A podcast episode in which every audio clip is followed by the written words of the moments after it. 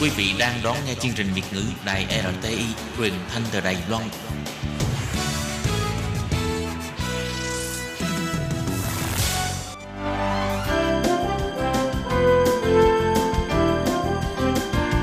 Xin mời quý vị và các bạn đến với chuyên mục Nhìn ra thế giới. Chuyên mục này gồm những nội dung liên quan đến quốc tế,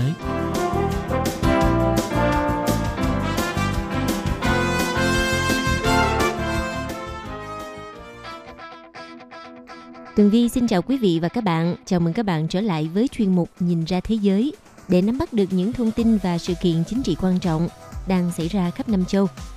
Các bạn thân mến, nội dung của chuyên mục ngày hôm nay bao gồm những thông tin như sau. Nga đưa ra lời cảnh báo về nguy cơ của một cuộc chạy đua vũ trang mới. Cuộc chiến chống ma túy bê bối của Tổng thống Philippines ông Duterte. Và cuối cùng là Thổ Nhĩ Kỳ nêu lý do vì sao tấn công đất nước Syria. Sau đây xin mời các bạn cùng theo dõi nội dung chi tiết.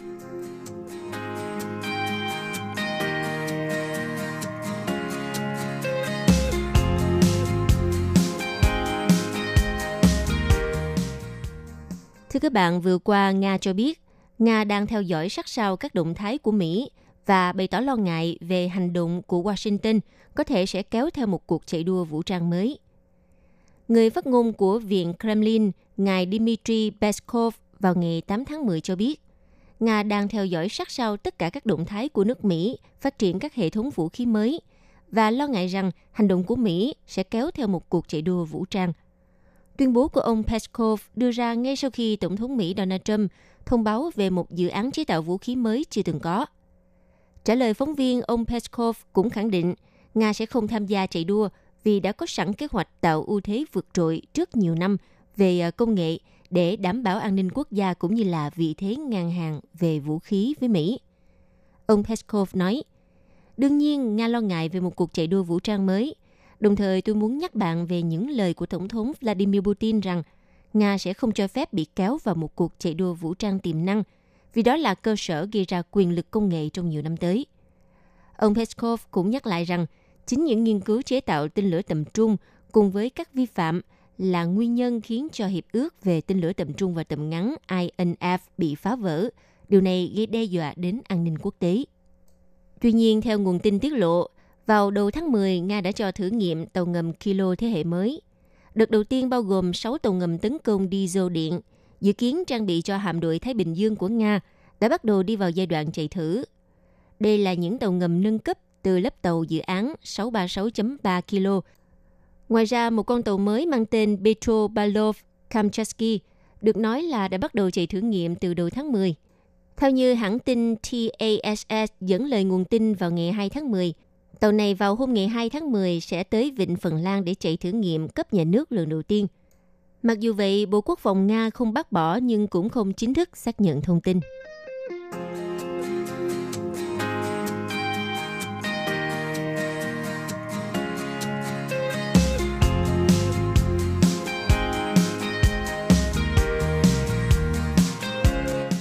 Quý vị, cuộc chiến chống ma túy ở Philippines vừa phát hiện thêm nhiều tay buôn mới chính là những cảnh sát thực hiện đột kích vào các hang ổ tội phạm. Có thể nói rằng cuộc chiến chống ma túy ở Philippines vừa trải qua một vụ bê bối lớn nhất làm cả nước rúng động. Một cảnh sát Philippines bị cáo buộc kiếm hàng triệu USD nhờ bán ma túy mà họ tịch thu được. Những người này được gọi là cảnh sát ninja và vụ vỡ lỡ là một đòn giáng mạnh vào cuộc chiến chống ma túy của Tổng thống Duterte – Liên quan trực tiếp vụ việc có cảnh sát trưởng Cảnh sát quốc gia Philippines ông Oscar Abayade. Theo lời khai của hai quan chức cảnh sát cấp cao đã nghỉ hưu, thì ông Abayade là người mà Tổng thống Duterte bổ nhiệm hồi năm ngoái. Thượng nghị sĩ ngài Richard Gordon, người đang dẫn đầu cuộc điều tra vụ bê bối nói, nếu tôi là ông ấy, có lẽ tôi sẽ cân nhắc việc từ chức. Ông Gordon đã đưa ra nhận xét trên vào ngày 1 tháng 10 vừa qua, sau các phiên điều trần của Thượng viện – theo thông tin tiết lộ trong các phiên điều trần này cho thấy, ông Abayade đã cố gắng bảo vệ một nhóm cảnh sát bị cáo buộc đã tịch thu ma túy, sau đó bán lại. Hành động này được họ gọi là tái chế ma túy. Một nhà lãnh đạo thiểu số ở Thượng viện, ngài Franklin Dillon, nói với phóng viên rằng chiến dịch Thorcan là cuộc chiến chống ma túy đã loại bỏ hàng nghìn người bị nghi ngờ buôn bán ma túy. Tuy nhiên giờ đây chiến dịch này đã mất uy tín khi công chúng nghe thấy những cáo buộc nhằm vào các quan chức cấp cao của cảnh sát. Còn theo người đứng đầu cơ quan phòng chống ma túy Philippines, ngài Aaron Aquino, khi ra làm chứng trước Ủy ban hỗn hợp Thượng viện vào ngày 3 tháng 10, ông nói, Chúng ta cũng cần phải phát động cuộc chiến lớn hơn chống lại con quỷ bên trong lực lượng của chúng ta. Chúng ta phải phản ứng ngay bây giờ và không thể chần chừ nữa.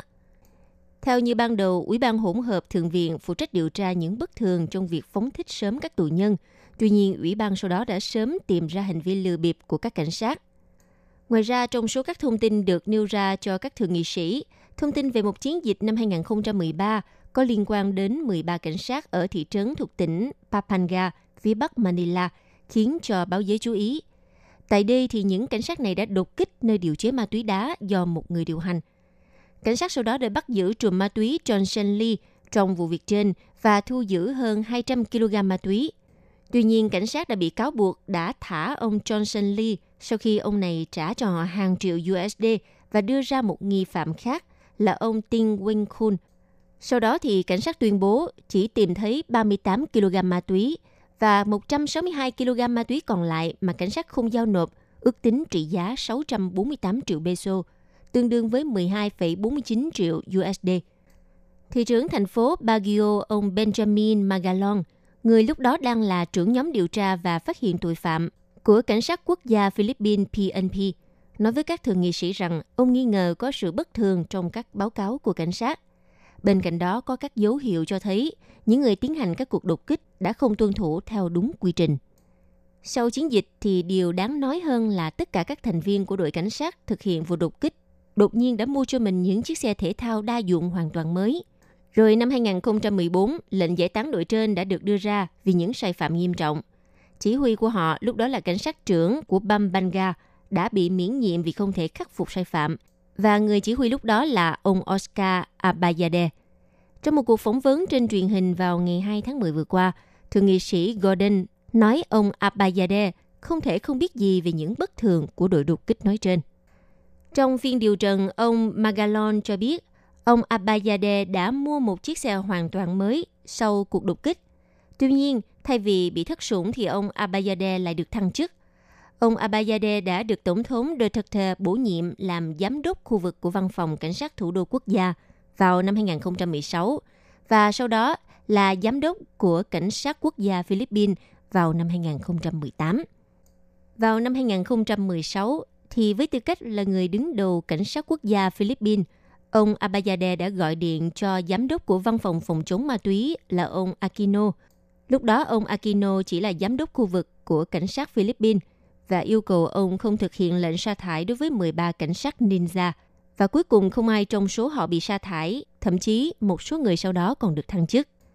Theo lời của ông Aquino nói với các thượng nghị sĩ rằng, ông đã hỏi ông Abayade rằng tại sao các cảnh sát trên không nên bị sa thải, và câu trả lời mà ông nhận được là bởi vì họ là người của tôi. Ông Aquino và ông Magolon nói với thượng viện rằng họ đã bị dọa giết kể từ khi xuất hiện trong phiên điều trần. Ông Abayade vốn sẽ nghỉ hưu vào ngày 8 tháng 11 sắp tới.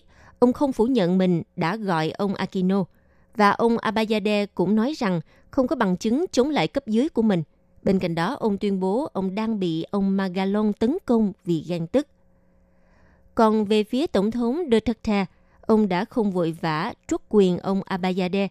Vào ngày 1 tháng 10, ngay trước khi thực hiện một chuyến thăm cấp nhà nước kéo dài một tuần tới nước Nga – Tổng thống Philippines ông Duterte đã nhắc lại với các phóng viên vấn đề nghiêm trọng như cách chức một quan chức cấp cao cần phải có lý do chính đáng và phải có đủ bằng chứng. Bộ Nội vụ và chính quyền địa phương hôm ngày 4 tháng 10 cho biết họ đã được ông Duterte ra lệnh điều tra ông Abayade. Sau đó ông Abayade nói rằng ông sẽ để số phận của mình cho Tổng thống quyết định.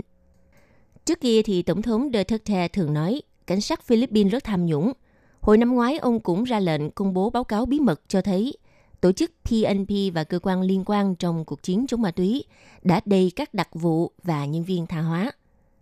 Phát ngôn viên của PNP, Thiếu tướng Bernard Banach, nói với tờ South China Morning Post rằng chúng tôi đang điều tra 22 viên cảnh sát bị nghi ngờ có liên quan đến việc tái chế ma túy. Có ba sĩ quan cấp cao nhất là thiếu tá, những người khác là hạ sĩ quan, lính tuần tra và trung sĩ. Ngoài ra cũng có tin tức cho thấy rằng cảnh sát ninja giao dịch thông qua một nữ hoàng ma túy tên là Guia Gomez Castro. Hiện tại thì Castro được cho là đang trốn. Nghi phạm đã kiếm được hàng triệu USD từ các hoạt động bất hợp pháp của mình và tặng những chiếc xe mới làm quà cho cảnh sát.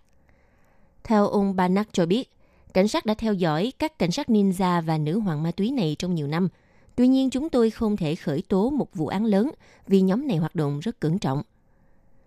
Trong bài phát biểu hồi tháng 9, ông Duterte cho biết tất cả các cảnh sát liên quan đến việc tái chế ma túy nên bị tử hình. Tuy nhiên, ông Banak nói chưa có sĩ quan cảnh sát nào từ cấp bậc thiếu tá trở lên bị kết án và bỏ tù. Còn ông Ronan De La Rosa và Bifino Lacson, hai thượng nghị sĩ từng là cựu lãnh đạo của PNP, cho biết thông lệ này giống như đưa những kẻ vô dụng mặc đồng phục đến các vùng xa xôi của Mindanao, nơi mà đầy những kẻ Hồi giáo cực đoan. Ông De Rosa giải thích, mục đích của việc này là để làm gián đoạn hoạt động của chúng và từ đó chúng sẽ mất nhiều thời gian phục hồi. Phản ứng với lời giải thích trên thì Thượng nghị sĩ Gordon cho biết đã đến lúc phải thay đổi thông lệ này và bắt đầu buộc tội tống giam các sĩ quan cảnh sát. Có thể nói rằng cuộc chiến chống ma túy của Tổng thống Duterte đã bị chỉ trích nặng nề bởi các tổ chức nhân quyền. Tổ chức theo dõi nhân quyền cho biết có ít nhất 22.000 người đã bị sát hại bừa bãi tại Philippines trong cuộc chiến chống ma túy của Tổng thống Duterte.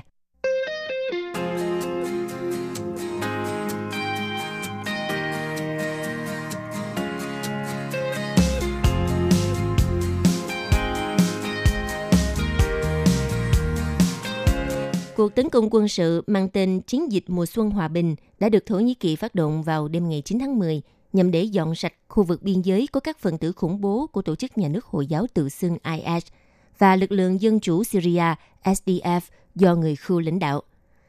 Vài giờ sau khi phát động tấn công, Bộ Quốc phòng Thổ Nhĩ Kỳ đã đưa ra tuyên bố nêu ra một số lý do bào chữa cho chiến dịch quân sự đang diễn ra ở miền Bắc Syria. Tuyên bố nêu rằng Chúng tôi không chỉ coi trọng an ninh đất nước chúng tôi mà còn an ninh của các nhóm tôn giáo và dân tộc khác như người Kurd, người Ả Rập, người Assyria, người Kitô giáo, người Yazidi đang sinh sống trong khu vực.